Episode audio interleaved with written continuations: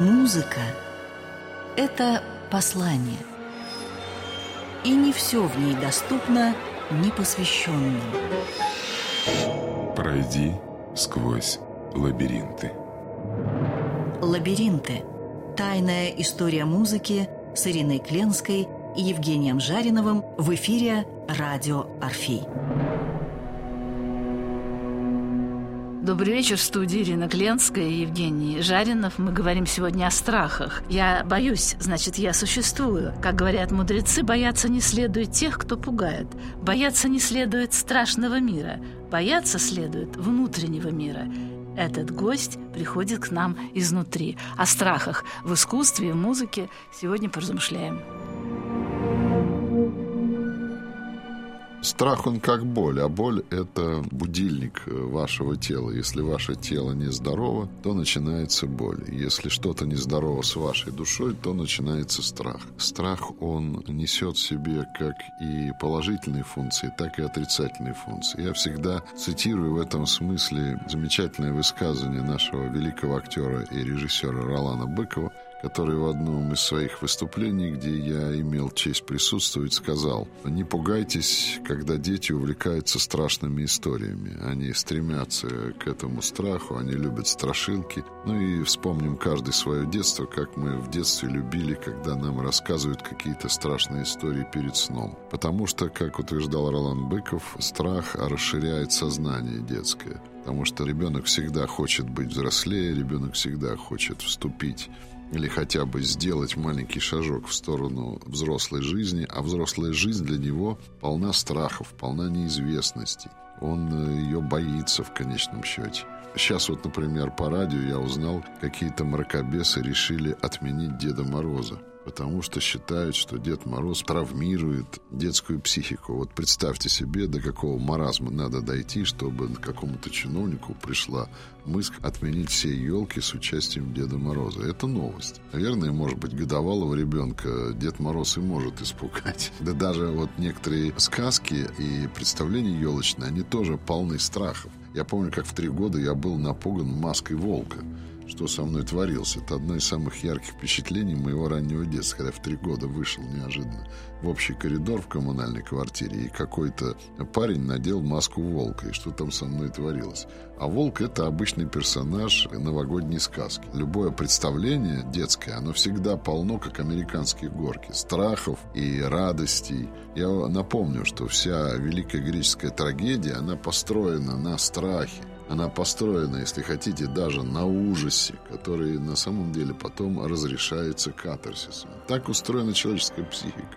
Она хочет напугаться, она хочет дойти до края, она хочет заглянуть в бездну. Не случайно существует такая латинская поговорка «Абиссус абиссум инвокат» – «бездна с бездной», говорит.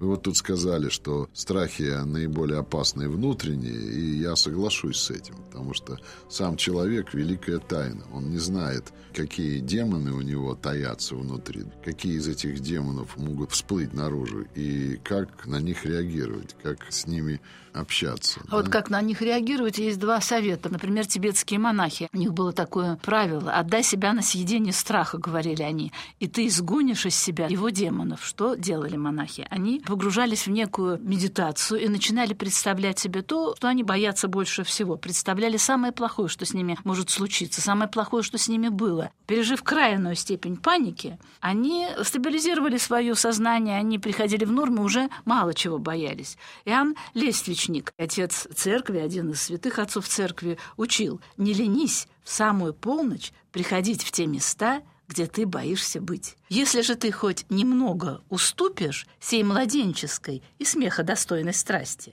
то она состарится с тобою. Но когда ты пойдешь в те места и, вооружившись молитвой, ты станешь бесстрашным». Я вот в связи с этим вспоминаю известный роман Урсулы Легуин. Она очень знаменита среди жанра фэнтези, научной фантастики. Это не раз отмечены премиями Хьюго и Небула «Фантаст» и так далее. Но все, кто немножко разбирается в этом, знают имя Урсулы Легуин. Ее все время сравнивают с Толкином и так далее.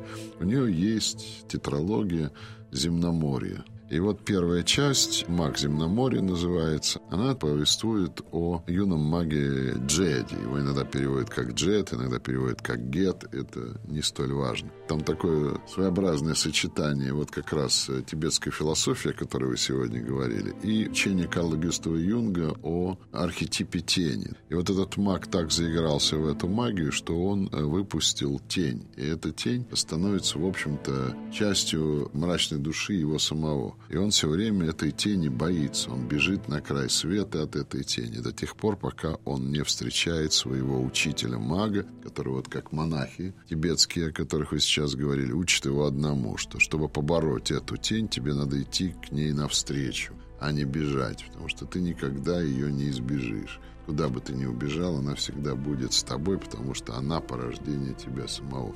Так вот, там как раз Джет идет навстречу этой тени. И завершается эта повесть тем, что он должен произнести имя этой тени, то есть имя того жуткого страха, того архетипа страха, о котором писал Карл Густав Юнг, который гонит его на край света. И он произносит свое собственное имя, и тень исчезает, потому что ей должно было быть дано имя, и имя это самого мага.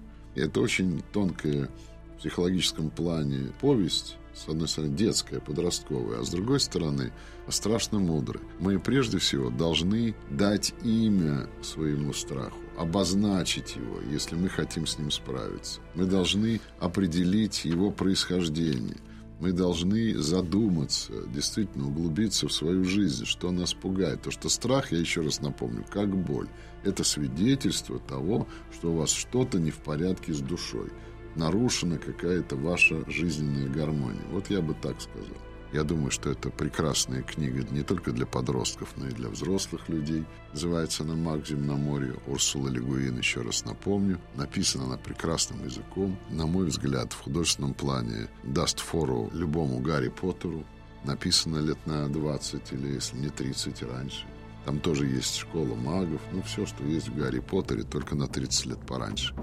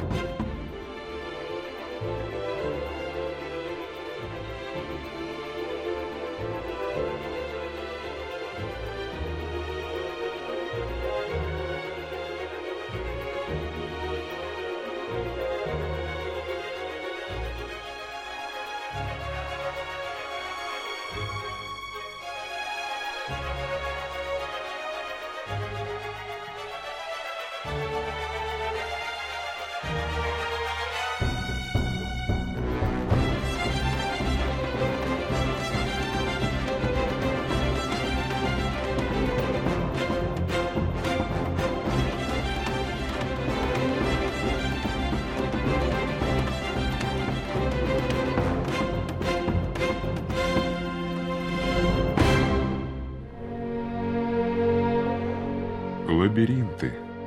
Тайная история музыки на радио Орфей. В студии Ирина Кленская и Евгений Жаринов. Мы говорим сегодня о страхах. Мы говорим о псалмопевце, царе Давиде, который победил Голиафа. Но мы совершенно забываем про второго персонажа, Голиафа. А между прочим, Голиаф в истории страхов и в истории мировой культуры очень даже интересная фигура. Дело в том, что были давным-давно, это описано в книге, в Библии, в книге Еноха, нефилимы, исполины. Они падшие ангелы. И они обучали детей самым запретным искусством и вселяли в них пороки, когда блуждали по земле. Они влюблялись в прекрасных женщин, как говорится в Библии, как сыны Божии стали входить к дочерям человеческим, и они стали рождать им. Сильные, смелые, отвернулись от Бога и стали славиться своей злобой. Так вот эти нефилины, роскошные, красивые люди, которые обольщали жен человеческих, от них рождались дети, и эти дети были наполнены злобой. Объяснить существование этой злобы невозможно. Просто часть энергии нефилимов, этих исполинов роскошных, передалась женщинам. И вот Голиаф был сыном одного из нефилинов, дети падшего ангела, и женщиной. Поэтому он казался непобедимым, ему ничего не было страшно, но он сам вселял страх. И только Давид смог честностью, силой, смелостью, бескорыстным желанием победить его. Здесь можно рассматривать такую метафору, что страх действительно питается нашей психикой. И вот эта идея Голиафа – это то, что вырастает в результате нашего воображения. Когда мы чего-то боимся, то работает механизм преувеличения. Или, как сказал бы Лосев, мифологической отчужденности. И вот эта мифологическая отчужденность и преувеличение создает гигантов. Эти гиганты, особенно гиганты тьмы, они, в общем-то, аккумулируются или вырастают из наших собственных страхов. Механизм общения человека с Богом через страх – а через страх, но есть такое понятие «страх Божий». Страх Божий – это очень мощный механизм, который способен или призван удерживать человека от греха, например. Стыд и страх Божий. Так вот, этот страх Божий, он блестяще описан у одного датского философа Сёрена Кьеркегора, который является основоположником такого учения философского, как экзистенциализм. Экзистенциализм, название этого учения, происходит от понятия экзистенция, существование, непосредственное существование. И Кьеркегор, будучи человеком глубоко верующим, спорил здесь, например, с Гегелем, его знаменитый труд «Или-или», или другой, не менее важный труд.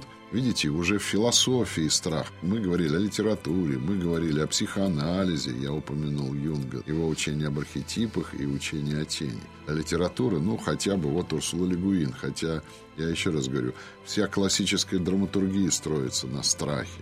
На страхе построен «Царь Эдип» Софокла, где он пытается выяснить, кто же убил царя Лая, и выясняется, что это он убил собственного отца и так далее. Его душу поражает страх, который, в общем-то, должен парализовать все его духовные силы, но он находит в себе возможность сопротивляться и через катарсис открывает для себя иные истины. «Страх» — это пьеса Антигона, того же Софокла, когда Креон запрещает хоронить Полиника, ее родного брата, потому что он предатель государства, потому что он пошел гражданской войной на город Фивы, и поэтому никто не должен касаться его тела и совершать обряд похорон. А для Антигоны это родной брат, и она понимает, что если она не выполнит последнего, то есть не отправит его душу в загробный мир, то кто же она? Она же родная сестра, больше никто о нем не побеспокоится. Отец и мать мертвы, брат погиб, последняя сестра, четвертая дочь проклятого царя Эдипа, готова всему подчиняться, она безвольна, и только Антигона преодолевает себе страх. Страх чего? Креон сказал, что тот, кто попытается похоронить Полиника, тот будет живым замурован в стену. И она все равно идет, преодолевает этот страх. На этом строится одна из величайших трагедий мира – Антигона. Это в литературе, и не только, потом еще вернемся. А вот философия. Философия – это Кьеркегор, о котором я начал говорить. Его знаменитый труд под названием «Страх и трепет». где он говорит о том, что общение с Богом у человека, в силу того, что человек смертен, в силу того, что человек греховен, что он несет на себе первородный грех Адама и так далее, душа его, в общем-то, загрязнена, например, телесными желаниями и так далее, и так далее, что он, когда общается с Богом, выходит на общение с Богом, он испытывает панический страх, потому что Бог слишком велик для него, слишком велик для человека, слишком требователен для человека. И пишет Кьеркегор, самое главное для человека – это не поддаться этому страху, выдержать его. Страх и трепет, так и называется этот знаменитый трактат. Если он выдерживает этот страх, то он становится рыцарем веры, как Авраам. Представляете трагедию Авраама? Господь требует от него, чтобы он принес в жертву собственного сына, а это его первенец. И, естественно, принести сына в жертву, которого он родил в очень преклонном возрасте, это дитя поздних родителей, для него это страх, ужас. Но он все равно следует голосу Бога и готов принести эту жертву. И в последний момент ангел удерживает руку Авраама от совершения жертвоприношения, и все становится на свои места. Так вот, Кьеркегор пишет, если вы повторите в душе своей подвиг Авраама, то вы будете рыцарем веры, говорит он. А рыцарь веры – это тот, который готов выдерживать страх Господень, готов идти на общение с Господом, несмотря на страх и трепет.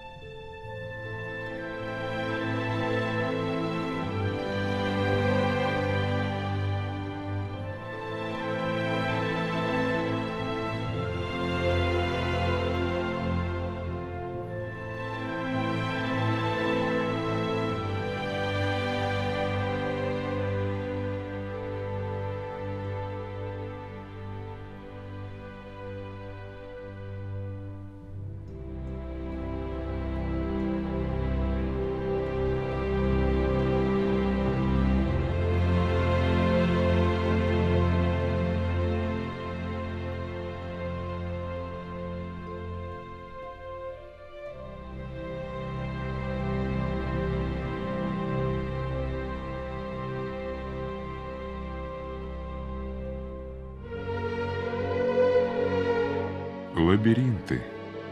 Тайная история музыки на радио Орфей. В студии Ирина Кленская и Евгений Жаринов. Мы говорим сегодня о страхах.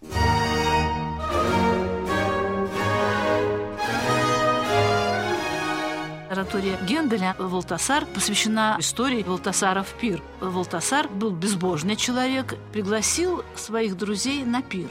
Собственно, описывает это свидетель той истории, пророк Даниил. Валтасар устроил роскошный пир, а самая изюминка этого пира были священные сосуды иудеев, которые были принесены из храма, из разрушенного храма. И мудрые люди говорили ему: «Валтасар, остановись, не нужно, это святые дары, как бы ты ни относился к вере чужих людей или вообще был бы безбожником, не надо нарушать правила других людей, не надо уничтожать их святыни». Валтасар смеялся, смеялся, смеялся, пил вино из этих священных сосудов, и дальше мы знаем, что произошло. Вдруг появилась рука, которая написала на стене: «Исчислено, исчислено, взвешено, разделено». И в эту ночь Валтасар погиб.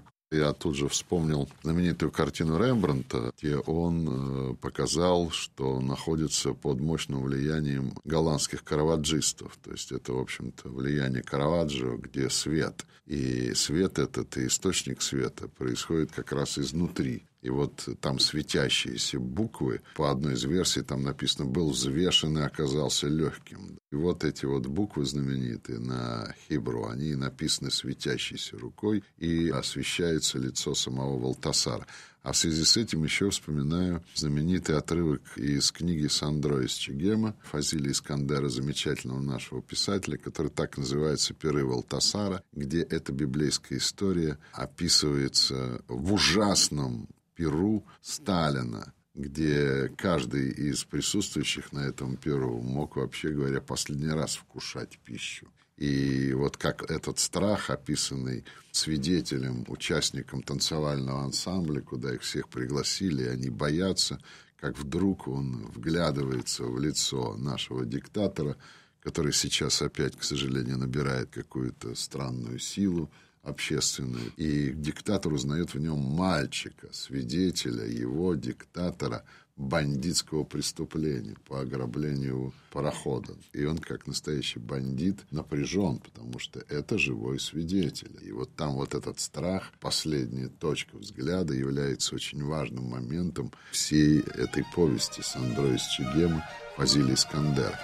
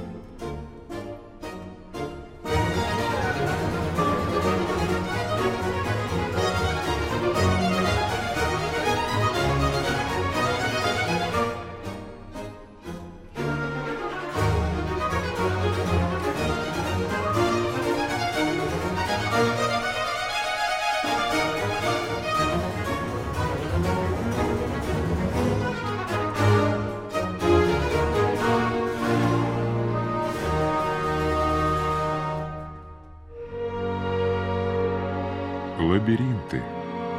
Тайная история музыки на радио Орфей. В студии Ирина Кленская и Евгений Жаринов. Мы говорим сегодня о страхах. У Парацельса есть замечательная история. Врач, мистик, философ, он говорил: в каждом человеке, в каждом человеческом мозгу есть капля черной пневмы, есть капля черноты, которая называется желчью дьявола.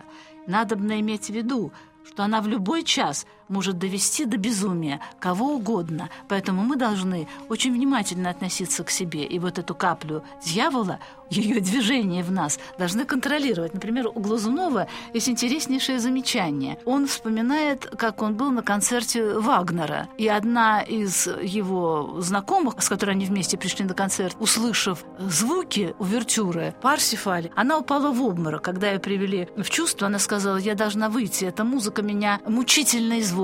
Мне страшно, когда я слышу эту музыку». И Глазунов стал размышлять и даже написал статью на этот счет, где говорил о том, что есть музыка светлая, возвышенная, а есть музыка, которая может человеку увлечь в страшные бездны и даже погубить его. Вот он считал, что Вагнер один из тех композиторов, которые владеют и музыкой зла.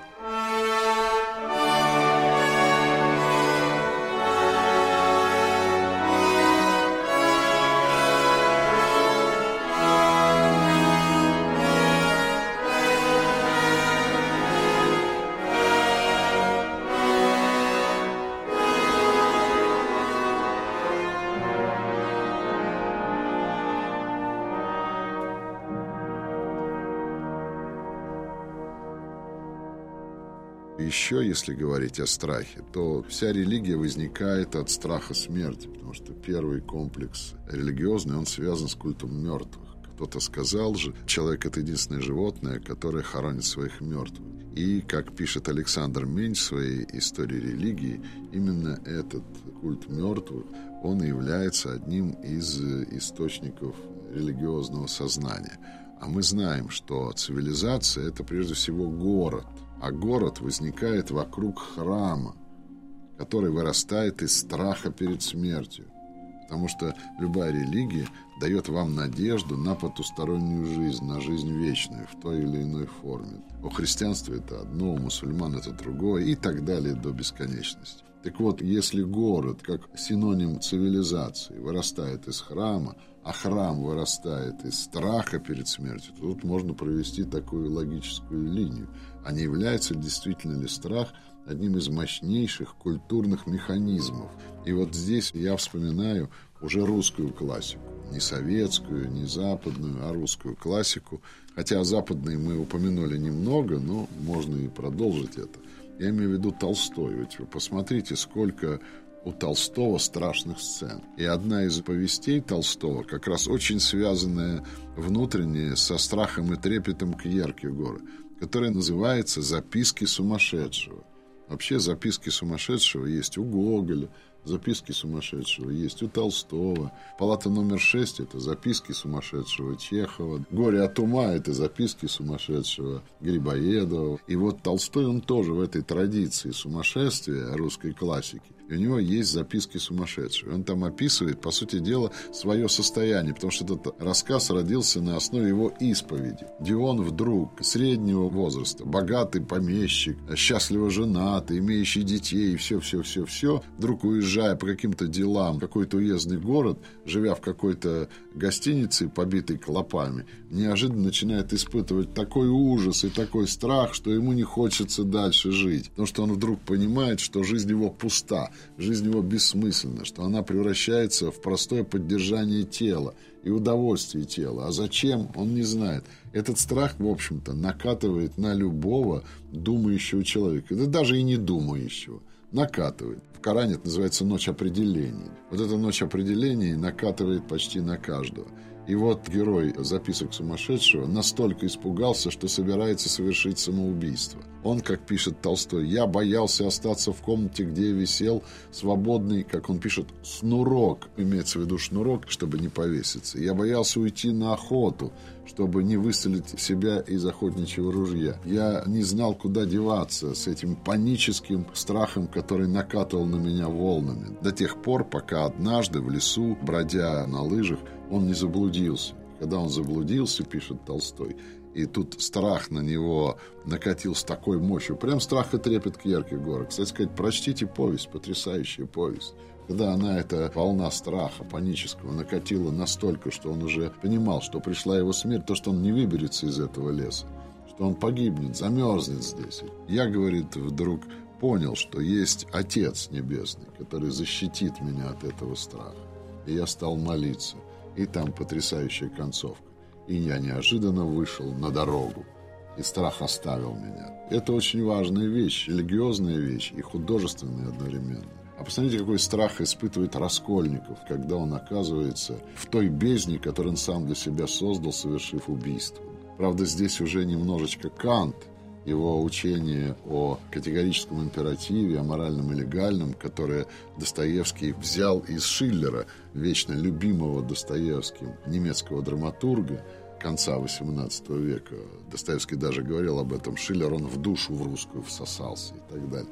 И через Шиллера он так знакомился с Кантом, с его учением о категорическом императиве, о моральном и легальном. И посмотрите, эта немецкая волна в русской классике родила такие потрясающие образы Достоевского, где этот ужас, страх как будто касается вас своей холодной рукой. Посмотрите, когда вы погружаетесь в внутренние монологи Раскольникова, какой ужас вас охватывает. Раскольников, как пишет один из теоретиков, ставит над собой моральный эксперимент. Этот моральный эксперимент для него становится губительным. Он оказывается во власти такого ужаса. Страшные люди, которые ставят над собой моральные эксперименты. Мы продолжим разговор о страхах на следующей неделе. Профессор Евгений Жаринов и журналист Ирина Кленская.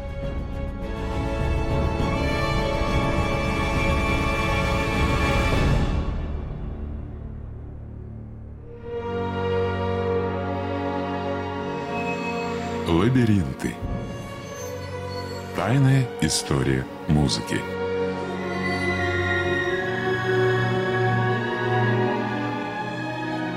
Развитие классической музыки сквозь призму жизни великих композиторов.